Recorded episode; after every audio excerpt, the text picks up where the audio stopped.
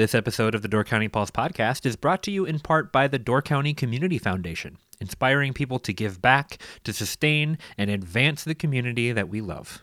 To learn more, visit givedoorcounty.org.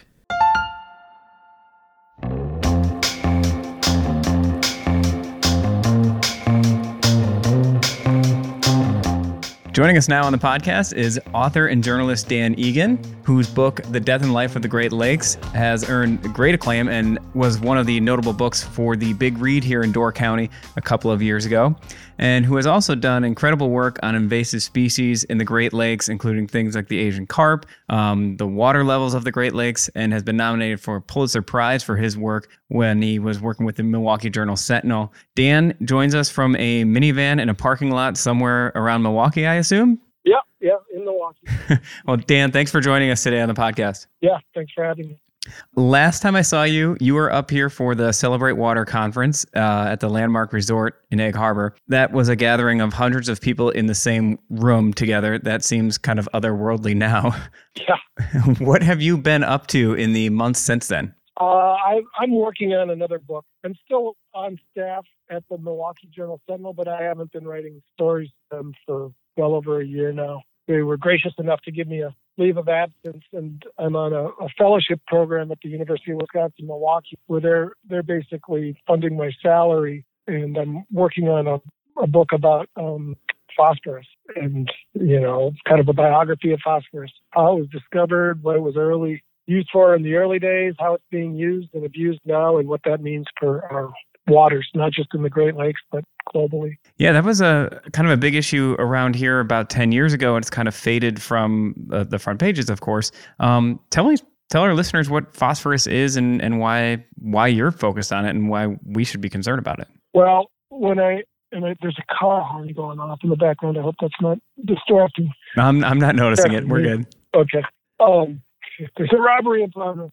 no, um, so when I wrote the uh, when I wrote the Great Lakes book, I did a chapter on Lake Erie and just kind of how it was, you know, declared the Dead Sea uh, back in the 1960s and then resuscitated through aggressive phosphorus control programs, really specifically dealing with with uh, municipal sewage discharges and more importantly, uh, detergents. You know, back back then, detergents were just loaded with phosphates and and they did some interesting experiments up in Canada where they were dosing whole lakes with various chemicals to see what be triggering these algal blooms. And they zeroed in on phosphorus in these pictures that they were able to take of a of a lake that had literally been cut in half with like a polyurethane curtain. Huh. And one one half got got phosphorus and I believe the other half might have gotten nitrogen, but I think it got nothing. And they went up in a helicopter and that did way more than any kind of a chart or scientific presentation could do as far as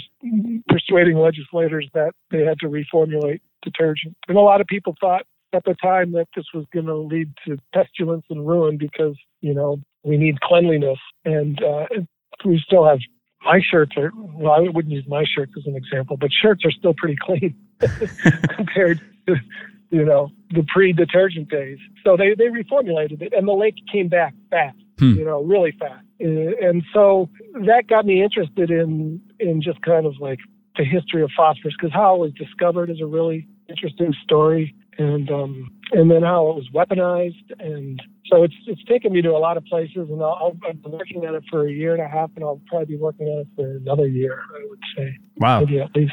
Is this how is this work on this book differing from your your previous book which I, you know, I'm guessing a lot of that came directly from a lot of the reporting you had done over the years. Yeah. Is, yeah, is this kind of the same way? No, no. and so when I was write, writing that Great Lakes book, I was grumbling to myself that it was really kind of difficult to, you know, go back in and take 10 years worth of newspaper work and repurpose it, reframe it in some places. Some places it, it went in almost verbatim, um, you know, by the paragraph, not by the chapter. um, but it, it, kind of felt like I was rehabbing uh, a house. And, you know, I was confined. Like I would try to change something up and I'd realize that I just took out a load bearing wall and that it had to be structured that way. And I thought, boy, would it be fun to build a a book from scratch. And so I got my wish, and it's it's worse. It's more work. it's an ungodly amount of work. So um, you know, in some ways, it's, it's fun to be traveling and learning. In a lot of ways, it's fun to be doing that, but it's also uh, just a lot of work to you know try to do this subject justice and you know make sure that it's right, but also interesting. Because if nobody reads it, what's the point? Yeah, and like you said, you had um, with your last book, you were on staff at the Journal Sentinel, writing all the time. Right now, you have not been doing that um, week to week, day to day in the process of this book. So it's it's a much different construct. Um, speaking of your work with the Journal Sentinel, um, any listeners who don't know, um, your work has been invaluable over the last really going back 15 years at least um, on the the invasive species of the Great Lakes, the health of the Great Lakes, the water levels of the Great Lakes. I remember the Journal Sentinel used to have this great kind of landing page that had links to so much of the work you were doing. Um, they really seem to have given you great leeway back then, and I can't imagine that any reporters out there are getting that kind of um, ability to zero in on a topic like you were able to. Yeah, you know, it was kind of a vision of George Stanley. He he was the managing editor when when he gave me that beat back in 2003 or 2004, and he's now the editor of the paper. And and Marty Kaiser, who was the editor at the time, he also was very enthusiastic about the idea of covering the Great Lakes as a beat. So I got a lot of leeway, and you know that was a luxury that may not exist anymore, given how thin the staffing is compared to what it was, you know, 15 years ago. Um, so yeah, I mean, he just kind of gave me carte blanche to just write. I think the one of the first stories I did was kind of a survey. We had a really bad sewage runoff event, or even I think several events in the spring. It might have been 2004 or something. And I just had a. This is what really kind of what got me into this. I just had just a natural question. It's like, well, Milwaukee's so bad. What, what's it like in you know Gary and Detroit and Cleveland and Toronto and Buffalo, and Duluth, Chicago? And um, and they said, well, yeah. Why don't you why don't you kind of do a survey of you know what makes Milwaukee different? And so I spent a few weeks on it probably, and you know we came to the conclusion that Milwaukee, you know, sewage overflows are bad, but Milwaukee has actually done a pretty good job and you know the the MMSD, the sewerage district down here, is getting arguably, you know, blasted in in some in some corners of the media um, for being an irresponsible steward of you know these of the lakes, and and it, it wasn't really true at all, hmm. and and that opened up the editor's eyes, I think, a fair amount. I remember the editor, Marty Kaiser, came up and, and thanked me. He said, you know, sometimes we just get our blinders on and we don't we don't think that we need to take them off and, and look around. And he said, whatever you know, whatever you're interested in uh, in terms of covering the lakes, I'm all for it. And then it was not long after that that George Stanley suggested it become a beat. Yeah. So, well, and the work you were doing was so helpful at that time. I was just starting writing for the Pulse, and uh, there were, you know, there's invasive species and all these issues trickle down here. We're surrounded by water. And it's easy to look at it locally and just talk to the people up here in Door County about what they're facing. But it was great to get is all the work you were doing was could trickle down into what we were facing in Door County. And then you find out, well, in Georgian Bay, they're they're talking about a lot of the same things. In different parts of the Great Lakes, they're they're talking about the same things. So you could learn from that a little bit. Um, yeah, yeah. I think that was kind of the wisdom that these editors had was that what matters in Milwaukee matters in Duluth and Green Bay, and, you know, all across the lakes. And so they saw it as an opportunity to kind of have, you know, a paper such as ours, like help out. You know, how many people are in the basin? Thirty-seven million or whatever. It, it, like they saw it as a big public service, and so it was wise. And I was lucky to be in the right place at that time. Yeah, and to be able to zero in on a topic like that and have the space to write the the long features and the detailed stuff because there's a lot of science into it. There's um, so many different, you know, it's Canada, it's the U.S., it's different states. There was so much going on at that time. I mean, there oh, there always is, but at that time you also had uh, the International Joint Commission doing a lot of its work studying the low water levels, and of course now we're seeing those water levels come back up. Um, oh yeah.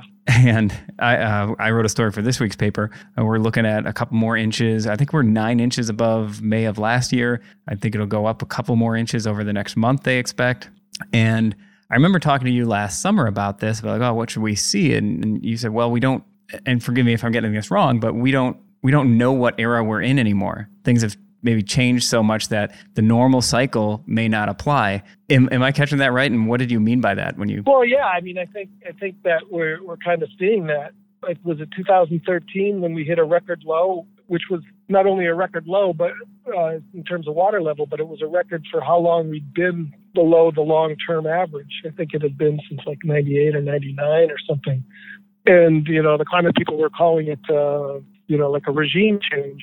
And and then nobody predicted the polar vortex, and I think we had two really big ice years, Mm-hmm. and that really that that brought not only did the water come back up, and I'm going from memory here, but it came back up at a record at a record rate. Yeah. and it just shot up, and and that was because you know the whole the whole system is is just kind of like a bank account. It's you know what you put in and, and what you take out, and what we put in comes from you know obviously precipitation and and and also rain that falls over the land and then tumbles into the rivers that feed the lakes. So it, it's it's precipitation minus the outflow because of course you know the lakes are all flowing toward you know the, the St. Lawrence River and out to the Atlantic. Um, so that's that's the other side of the equation, along with uh, evaporation. And what was happening with this ice cover was that the water was staying much cooler.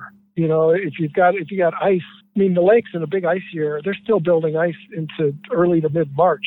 There's Mhm. so much inertia in the system, and and so you know it takes a long time for the lakes to reach their peak summer temperature if they're still holding ice in March, and and so they don't have that running start. So um, when fall comes, the lakes are relatively cool, and, and so the evaporation piece of this equation isn't as much of a factor. What was going on prior to those couple of years was the lakes were, I mean, they were really warm. Superior was setting records. Michigan, I remember, I'm going from memory here, but there was like a 80 degree reading off of buoy from a buoy off of Milwaukee, like 40 miles southeast of Milwaukee in June. Hmm. And and so when you have that warm water, it's the differential in the fall when the cold, you know, the gales in November come blowing in and, and all that cold air, they it just sucks water. I mean, the, Michigan and Huron can lose a, an inch a week just from evaporation. And so so that temperature got knocked out of whack for that long period of low water, and then you know we got those ice years, and then it's been really really wet. And so yeah, you, we were always had this kind of comfort in the idea that the lakes have always been higher and they've always been lower. You know, they hit their all-time low prior to 2013. I think it was in 1964, and then they hit their all-time high in 1986. hmm And so anything in between there we'd seen before. Well, now we've we've gone below that 64 low, and I think the 86 number was set in October. You know, because there's there's annual cycles and then there's the long-term fluctuations. Mhm. And so, you know, typically the lakes are going to peak in late summer and then start losing water. And for whatever reasons, they reason it peaked in October 1986, if I remember correctly. But now we we've gone past that number. I think it wasn't in October. It was it was a different month, but that was the the bracket that we crossed over. And so yeah, the question is what's what's next. And unlike being on an ocean where you're dealing with changing water levels, but it's linear and it's in one direction. That's not the case with the lakes. Some of the scientists I've talked to talk about, you know, so the difference between the all-time high and the all-time low is about six feet, three feet above long-term average and three feet below. Well, they're saying there's no reason that couldn't be four to five feet. So you're talking hmm. eight, ten foot swings. So not only do you have to deal with this high water and all the erosion and, and all the damage that brings, but they could drop again. And then you're dealing with the opposite. And there's no real solution to it. And, you know, a big factor here beyond just the climate forces is what humans have done to the lakes. And, you know, and you guys have covered this, the, what happened with the St. Clair River. hmm I mean, historically, you know, all this human meddling in that river, they were dredging to allow bigger and bigger boats up into Michigan, Huron, and Superior back into, I think it goes back to the teens or even before, but they did a big project in 59 along with the construction of the seaway. And they determined that that dropped the lake's long-term average, Michigan Huron, which are really one lake. Uh, again, I'm going from memory here, but like a foot and a half. Because Mhm. what it did was it Yeah, I think they said 18 a bigger- inches, probably. yeah, I think it was 18 inches. Yeah, it, it created like a you know like a bathtub. You just all of a sudden it created a bigger drain. The river the riverbed got got dredged so it could convey more water, and it just permanently dropped the lakes. And that was a big problem in 2013 when we were at a record low. Now, there was also quite a bit of controversy as to whether or not this was an ongoing problem, whether it was getting worse by the year. And, you know, for a while, studies that the Army Corps did, which were pretty controversial, I don't think for the conclusions that they always reached, but for the manner in which they conducted them, it was Mm-hmm. it was fairly secretive process. I mean, even the people who hired hired this team to do that, and by that I mean members of the International Joint Commission, they weren't getting information from this group that they hmm. wanted. So there was a lot of suspicion and mistrust going on. But but they concluded that yeah, you know, the lake or the river, and we're talking about the St. Clair River, which drains Lake Huron toward Lake Erie, um, had continued to erode for a while and had further lowered the long-term average of the lakes by like another five inches or something. So six inches, and then getting close to two feet. Wow. So And that means So any day you go to the lake. Go ahead. oh, I was gonna say. So so you're saying like with without that dredging, the lake we're looking at now would be two feet higher. As I understand it, yeah. Yeah. You know, imagine that. and so it was it was considered disastrous when you know everybody's dredging to get into their docks seven years ago. Like we want that water back, and and now we got that water back and then some, and and people don't want it. And so the inclination is by many people like, well, let's let's do something about this. And I don't know if that's that's realistic because there is so much inertia built into this system that if we were to do some kind of a water controlling device in the St. Clair River, we could be that. Let's say it's like a gate, and you know, you crank the gate open and you crank the gate closed, and to do that in a manner that's going to manage water in a way that you know will benefit, and you have to define who benefits. Mhm. Some people like high water, some people like low water, but you have to have a sense of what's going to happen in the next four, maybe even six months. And you know, we're not even good at ten days. No. And so you could be opening the gate when you should be closing it and vice versa. So, you know, this is a bugaboo. I don't really think that there's um, there is an easy answer, except for, you know, the buzzword is adaptive management, which you know, all I think about when I hear that is floating down. And and you think of when you when you're making those decisions about who benefits, or it, it's it's not even you know for us in Door County, it's not even talking about Sister Bay versus Sturgeon Bay or Door County versus the Illinois shoreline. You're talking about this entire Great Lakes ecosystem that's all impacted by those decisions. Absolutely. Absolutely, yeah. You're talking all the way down to Montreal. You know, if if we're sending out so much water that it's causing high water and erosion down there, or Lake Ontario. Um, so yeah, I talked earlier this week to Roger Miller of Miller Engineers and Scientists in the Sheboygan area, and Mhm. he even one of the things he's talking about that we don't really consider as much when we think about something as big as the Great Lakes, but all these individual developments that we do in the the Great Lakes basin that add more impervious surface, and how that we haven't really successfully quantified how that might be impacting the the lake levels and and the pollution levels in the lakes. Uh, we know it adds to it, um, and then now you have uh, just incredible amount of hardening of the shoreline. By that I mean like the the riprap and the rocks and the steel piles on the shoreline. I was walking along Whitefish Bay, and homeowners all over down there are putting in new revetments to try and protect their property. And I asked Roger Miller, I said, so you've been doing this for 40 years in the Great Lakes, and you've seen four or five different high to higher or just high water cycles. What have you What have you learned in that time?" And he's like, "Well, it's basically the same. Um, build farther away from the water." Yeah, yeah. Down here in Milwaukee, you know, there's a lot of homes on the bluffs above the water, and I was actually just down with my wife in Shorewood, which is you know the one suburb up from city of Milwaukee, and uh, there's like a nature walk down there, and yeah, it's just incredible. I mean, just these trees just toppled, and it's just chewing into that that bluff, and you know, you you can riprap it, but and that'll that. I mean, I'm not a coastal engineer, but but from what I've seen and heard, you just send the problem down the shoreline. Yep. You know, the erosion problem. And so your solution becomes somebody else's problem. And yeah, I think I think the best advice is to live live live back off the lake. um, I mean, and if you think about this, there, there's no reason that the, the lakes have gone up. What uh, six more than six feet probably? The lake. We'll talk about Lake Michigan since 2013, and it's still going up. I mean, I don't want to like sound like gloom and doom, but what if it what if it goes keeps going? You know? You think about this, the village of Ephraim is sandbagging the village hall and the Hardy Gallery out on the pier, and they put in riprap at the south end of town where there's where the highway is at, at a particularly low water level. The storm that came in last fall and was really kind of the only major storm with a north wind from the entire season of that strength. It, it damaged roads. It damaged. It threw rocks up onto the roads and debris up onto the highway. And yeah, you talk about another a foot and in a major storm like that, and a place like Ephraim has serious standing water issues, not just storm surge, but if you go up a foot, you're talking serious water on the highway. Um, yeah, and what if it was two or three feet?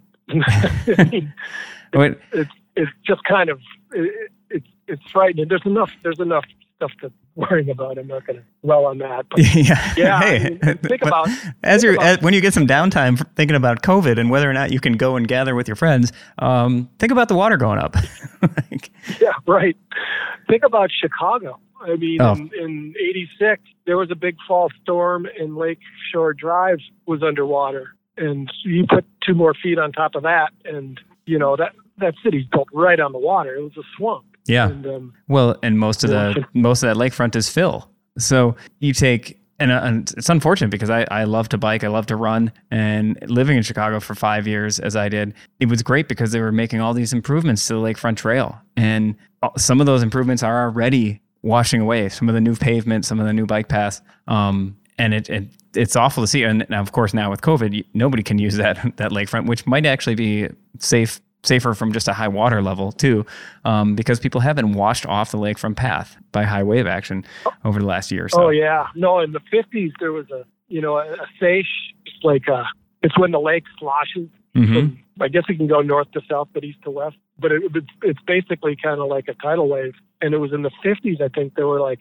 I don't know eight, ten, twelve people washed off a pier down in Chicago. They were fishing or wow, whatever they were doing, and yeah, died. You, Just, uh, even in our office in Baileys Harbor with the seiches that come in or, and the changing of the wind direction, we we are right next to the Baileys Harbor Marina, and the backyard will go from just exposed mud to the water being up to the top of the the marina pier within 20 minute periods at some points, up and down 12 to 15 inches, just with that as that water sloshes in and out. It's pretty remarkable to to look at it because you the first time I noticed it last year because this it, it really got it had always happened but last year it just started to happen in such a more dramatic way that I was like, uh, what's going on here? what is this storm? Because it doesn't seem like there's this massive storm outside. And then suddenly this water just rolls in. You know, of course, because it's caused by wind action and, and wave action that's starting so far away from us. But um, go ahead. Yeah, no. And I also think, you know, uh, barometric pressure has something to do with it too. Mm-hmm. Um, but yeah, here in Milwaukee, you know, some of the rivers, there's um, marinas on the rivers, and they were having the same thing. All of a sudden, boom! Here comes the water. So yeah, it's it's interesting times. Um, that. So a lot of your other work has been invasive species related, and it's kind of interesting that like the, the invasive species might actually be more problematic through the ecosystems of the of the Great Lakes than the water going up and down. But we as humans are so focused on the that that shoreline that we're seeing every day, especially here in Door County. Um, yeah, and it I wonder, like, I, you just don't hear as much conversation about invasive species right now. You don't hear as much conversation about any other issue other than COVID nineteen.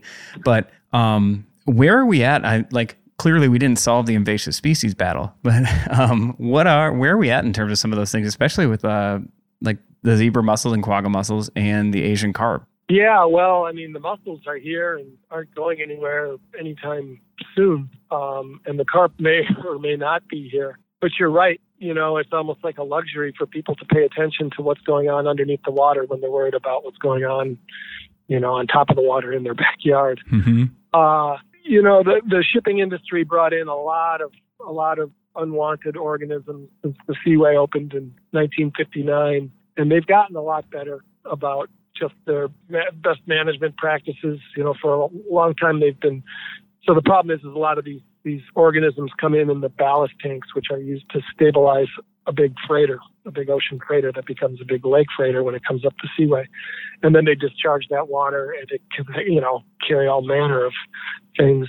Some of it problematic and some of it not. And nothing's been worse than those mussels, zebra and quagga mussels. And so since, I don't know, 2006 or 2007, they've been requiring these ships to swish their ballast tanks in the middle of the ocean with salt water, with the idea being that you would kill or expel any kind of freshwater organism. And that did dramatically reduce the rate of new species discoveries, which doesn't mean new invasions because we don't even have a systemic program to be looking for new organisms in the lakes. But for a while, they were finding a new one every six to eight months. Hmm. But once they started doing this, they call it swish and spit, it dropped dramatically. But there's still things coming in. There's still things being discovered. I think two or three, um, gosh, I don't even know what kind of organisms they are, but they were found in Lake Erie in the past few years, is you know, a lot of people, advocates for the shipping industry, were saying that because we're finding nothing, there's evidence that the door has been closed. Well, there's a flip side to that coin, and that is when you find something, it's evidence that the door is open, and it is. Mm-hmm. The door to new invasions is still open.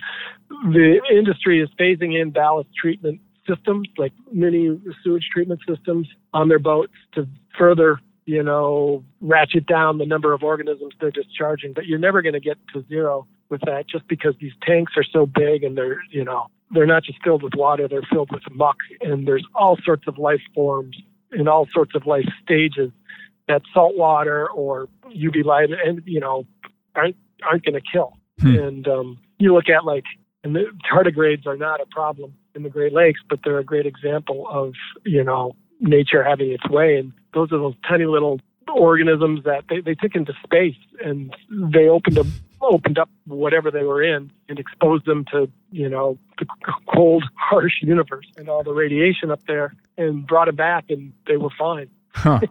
you know we're talking no oxygen obviously ungodly cold temperatures and they just went into a slumber and came back and woke up and waddled around.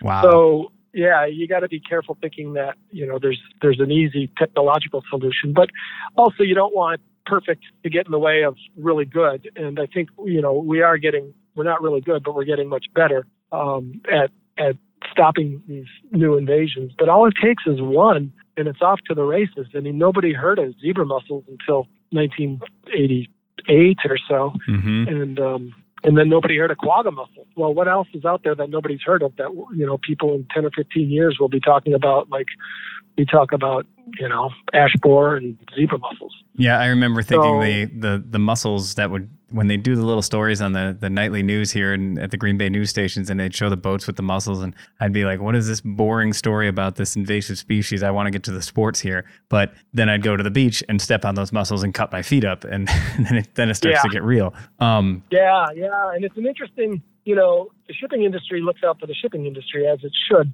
And you know, when they suffer, they suffer, and when they benefit, they can benefit handsomely. And it's really hard to quantify like how many millions of people now, you know, cut their feet when they go swimming or having to swim in those aqua yeah. shocks, which is just no fun. I mean, that's that's that cost is so dispersed that it's almost imperceptible on a property by property, person by person basis. But when you think about the 30 some million people that live in the lakes that suffer, you know, just a little bit, or you know, maybe more than a little bit, um, it's it's significant, and and it does, you know, beg the question: Is it worth having these ships in the lakes? And you know, when you talk about salties and overseas freighters, um, you're talking like I, I, it's a it's a ever fluctuating, but I think ever dwindling number over over the long term. It's now about five percent of the cargo carried on the lakes. Most of it's done by Lakers, and um, you know I'm not advocating to get rid of these salties, but if we can't get a good technological fix, and if we do keep having problems, you know maybe the the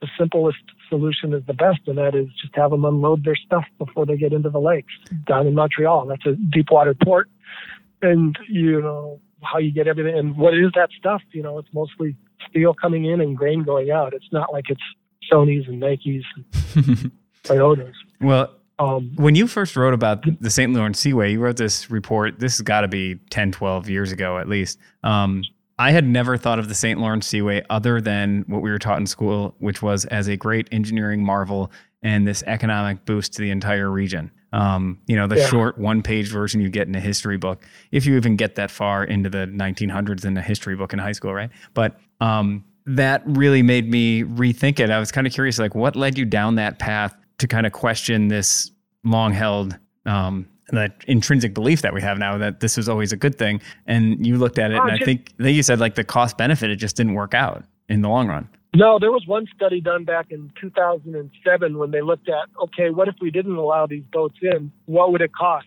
to bring in this material? And these guys, a couple of logistics, prof- well, one was a professor. I think he's at Wayne State, and he might have been at Grand Valley back then, and then a, a state of Michigan, a retired state of Michigan guy.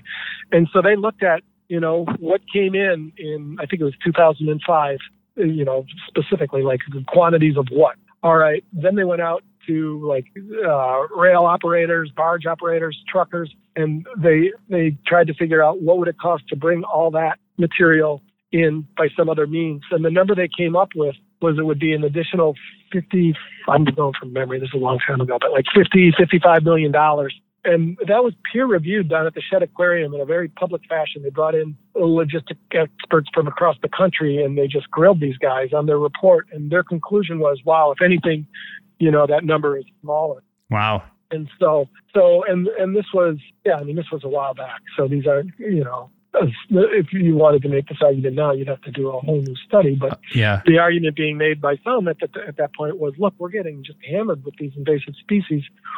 Um, this shipping industry, this piece of the shipping industry, just isn't. You know, it was a, they were bringing in at that time, I think the equivalent of one, maybe two, I can't remember, trains, hundred car trains a day, upbound and outbound, which the rail people said they had the capacity to handle. So yeah.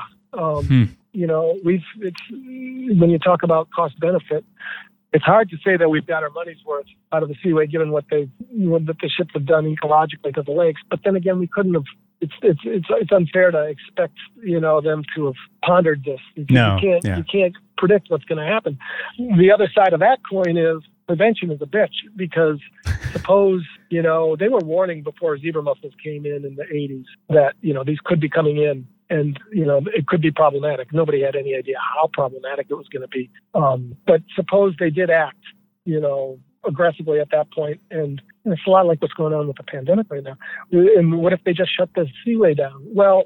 The only thing people would remember is that we just killed a perfectly good industry because they wouldn't know the value of what we saved because they couldn't. Yep. So that's the hell of prevention. If you if you do it right, nobody knows how valuable it is. Yeah, uh, that's a perfect segue to today. You know, like uh, uh, on Twitter, I follow a lot of different epidemiologists, some really smart people who've been studying these things for years. My sister has worked for some, and they said back in January, February, they're like, "This is the worst part is going to be a couple months from now if we actually do get some some slowdowns or shutdowns in place. If we do have to go to safer at home or safe at home or stay home, whatever they were calling it at the time, they said." Mhm.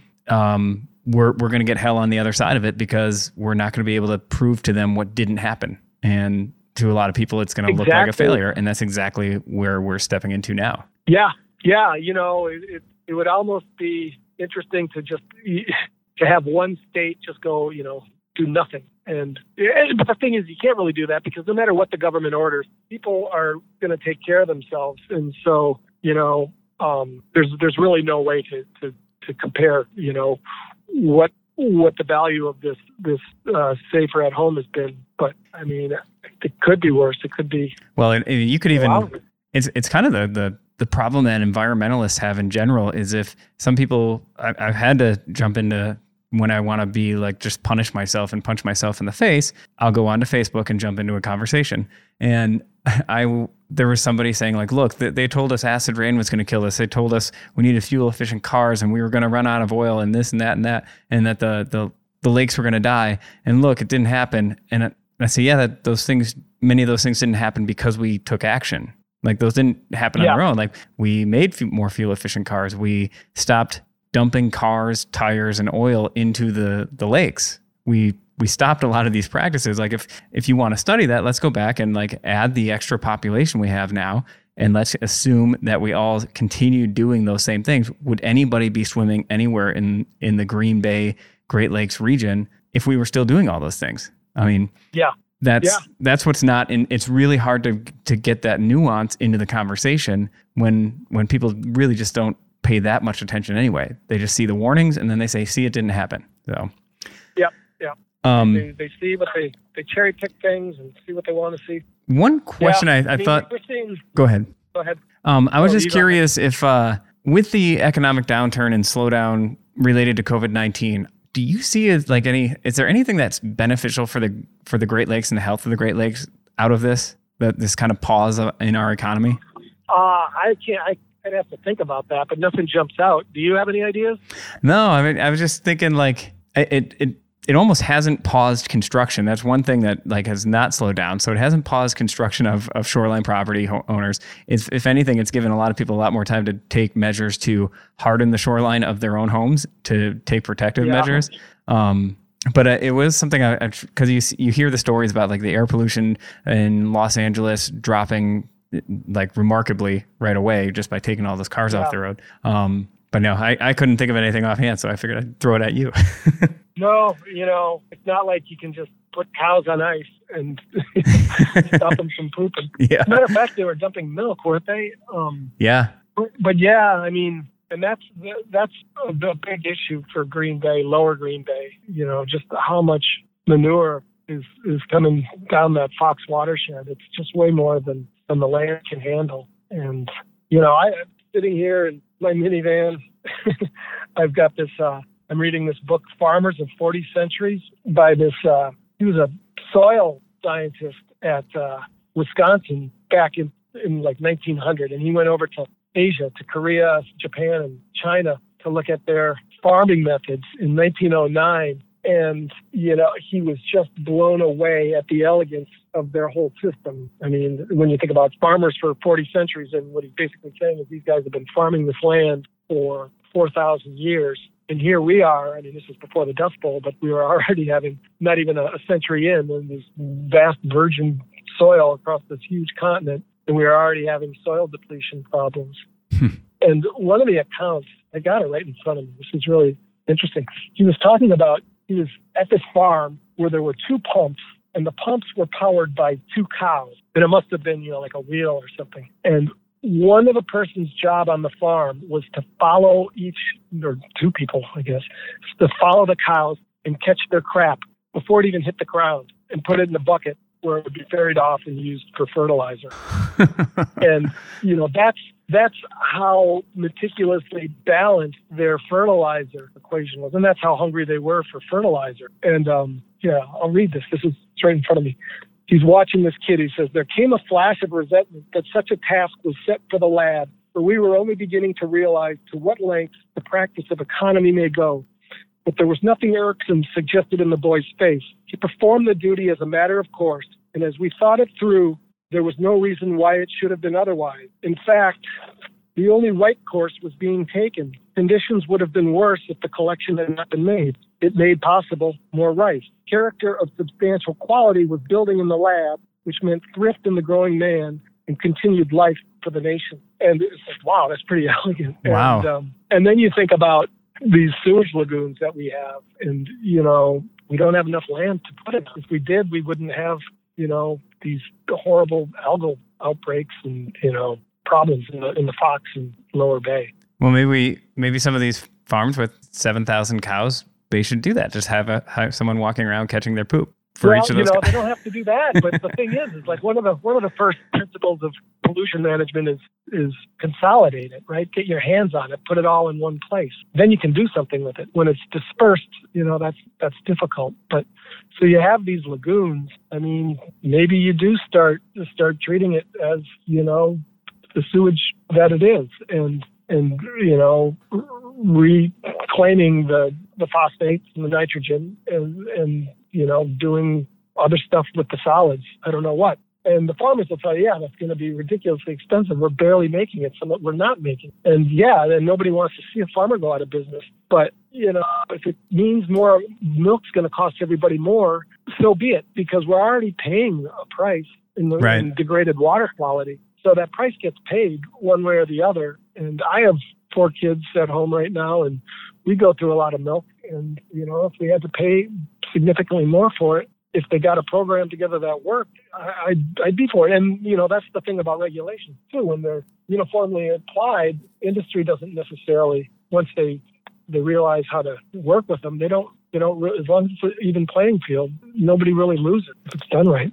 Yeah, I know. I've so. talked to so many farmers over the years, and, and most of them, they like they don't want to do this thing that's bad for their neighbors and the place where they live and this place that they no. love. They just are, in many ways, you know, they're they're generational farmers. They take over, and I understand having somebody come on your property and tell you you're going to have to spend a ton of money and do this thing differently than you've always done it. That's that'd be tough for anybody in any business. And I think we some of us lack the empathy on that side of it. But you mm-hmm. know, the fact of the matter is we've we've construed our our food um, supply and our and what we're willing to pay for it, and we've we've twisted it with so many different subsidies and, and price controls that we're not really. It's not like a fair market for it. Um, and like you said, we yeah. probably should just be paying more for milk, and then that might help solve a lot of the problems and and provide enough money for someone to to take care of the pollution if if it was regulated correctly. Yeah, I mean they're they're they're hardworking, doing the most important work there is, arguably, and that's producing food for people. But they're also working within the system that they've been given, and the system's a problem. You know, they're they're just doing what what we've set up, and so um, or working within what we've set up. And when you look at this this water problem, you know, every state's got toxic algal blooms, and when you you look at Florida, I mean, it's serious down there along the coast because well, they have a large dairy industry uh, too, right? They do, yeah, yeah. Actually, I think the biggest ranch in America is, is near Orlando, and it's like half the size of Rhode Island or something. I don't know what that means. Rhode Island's tiny, but it's big. um, but yeah, and, and, then and then you know all this all this waste, phosphate in particular, uh, fertilizer, and manure goes into this big lake in the middle of the state, Lake Okeechobee, and then the Army Corps sends, and that's a petri dish for growing microcystis, that that toxic blue green algae. It's a a liver toxin, and there's a lot of people who are starting to wonder and worry and research whether, I mean, it is a neurotoxin to some degree, but it's been linked. They're starting to try to, they haven't found any found a causation, but there are correlations between people who live near algae infested waters and neurodegenerative diseases like, you know, ALS and stuff. Hmm. Anyway, um, this Lake Okeechobee just basically gets drained. So, because they're afraid that it's going to overtop its it's all engineered. It's like a big, it was a natural lake, but it's now got like a 30 foot high dike around it that has a 1% chance of failing in any year. And it has failed. Like back in the 20s, it failed twice. It killed, one time I think it killed like 3,000 people. It was just a wall of water came. And now there's like tens of thousands of people that would be in its path. So the Army Corps is constantly in summer before the hurricane seasons hit season hits, they're they're they're drawing down the lake, and that means sending all this fouled water to the coast to like uh, Fort Myers on the Gulf Coast and to like the um, St. Lucie River, what's it, Stuart, Florida, that kind of that area on the Atlantic coast, and they have huge, huge algal troubles, and it's not a partisan issue there. I was down there a couple times, and you know at these community meetings where there's a lot of you know wealthy homeowners who wouldn't normally be you know associating with you know some of the the environmental groups, but they're all on the same page because it's not an abstract environmental problem. It's becoming a public health and economic problem. I wouldn't want to buy a house down there right now. No, no. Between the the rising waters and the the inability to get flood insurance for a 30 year mortgage anymore yeah. in so many places. Um, yeah, I just I'd rent. yeah, I go short term. Florida. You want to rent everywhere. Florida real estate is going to be a very interesting uh, industry to watch in about 10 years. I mean, now because people people buying if you if you buy a home down there now and, and you're looking at a 30 year mortgage it's, it's difficult to get the flood insurance and some in some places I from what I've been told and read it's impossible. So it's kind of hard hard to sell yeah. a property. Um, yeah, and then they're still building. So. Mm-hmm. Well, Dan, thanks so much for joining the podcast today and, and talking through some of this. And obviously, we could probably talk about this for for hours. Um, what when when do you think your next book is coming out? Uh, well, you know, it was I was supposed to have a final draft done I think in September, but this COVID thing has screwed up. I was supposed to take a lot of trips this spring, and that, mm. have all been put on the back burner. So I don't know. It'll it'll probably be a couple of years. all right. So, I mean, I'll be done with it hopefully within a year, but but then it's a long process. Yeah. But it's you know it's interesting. I'll say real quickly. Um, it opens or toward the beginning is just how it was discovered, and it was discovered by an alchemist in Hamburg, Germany, back in 1669, and he was looking for the um, philosopher's stone. You know, they're always looking for some magical substance that could turn base metals into gold. And he thought it was in the golden stream of human urine. So he got vats and vats of urine and cooked it for days on end and did some hocus pocus. I, don't remember specifically what he added to precipitate out what, but in the end, he got this glowing goo. And it was pure phosphorus, which doesn't exist on its own in the natural world. It's always in in a molecular form, bound with oxygen, almost always. And so it was like this mysterious stuff. And then they soon learned that it was also highly combustible. It just actually explodes on its own if it gets above 85 degrees or so. But anyway, I was going to, um, because when I tell people I'm working on a book about phosphorus, they kind of look at me like I was just diagnosed with something. They're like, ooh. uh, it's like, no, it's, you know, there's some interesting things. So I wanted to open the book with a bang or a whiz, if you will, and try to make my own phosphorus. And I've got a father in law who's a retired chemical engineer. And uh, he just laughed and said, oh, you know, don't think what the alchemist did is such an easy thing. And I got a hold of a guy at Johns Hopkins University who actually specializes in reproducing some ancient alchemical experiments. Chemicals word. And uh, he's like, whoa, whoa, a we don't we don't even have the equipment, the earthenware to take the kind of heat that they were using back then. And b it's super super dangerous. And have I tried? Yes, and I've failed. um, but anyway, yeah, I was thinking I got a turkey fryer. I got a father-in-law. I got some safety goggles. I can, I can get the urine. no, I can do that. Um, but anyway, yeah so I'm hoping to that it'll be there's all sorts of interesting side stories and just you know what the, the lengths people would go to to exploit lands and people for their phosphate deposits and you know we're running out that's the great irony here is that we're overusing it and we're running out of it at the same time well more good news for us yeah, well, it's you know, I don't know what it's like up there, but it's a gorgeous day down here, and I am looking at Lake Michigan, and it is pretty close to turquoise. It looks spectacular, and there's gulls floating out there, and even a couple of sailboats. So, and there goes a motorboat. It's not all doom and gloom. Those lakes are still beautiful and they're still worthy all the protection and care that we can give them. Well, thanks for leaving us with that, Dan. Thanks for all your good work. Keep it up. Uh, looking forward to that book whenever it comes out. And thanks for joining the podcast. Yeah, nice talking to you. Thank you so much for listening to the Door County Pulse podcast. If you want to support us at the Pulse, check out doorcountypulse.com slash shop, where you can get a weekly Pulse subscription purchase some incredible Door County artwork from Pulse artist Ryan Miller, and much more. We hope you've enjoyed the Door County Pulse podcast, and we will see you next time.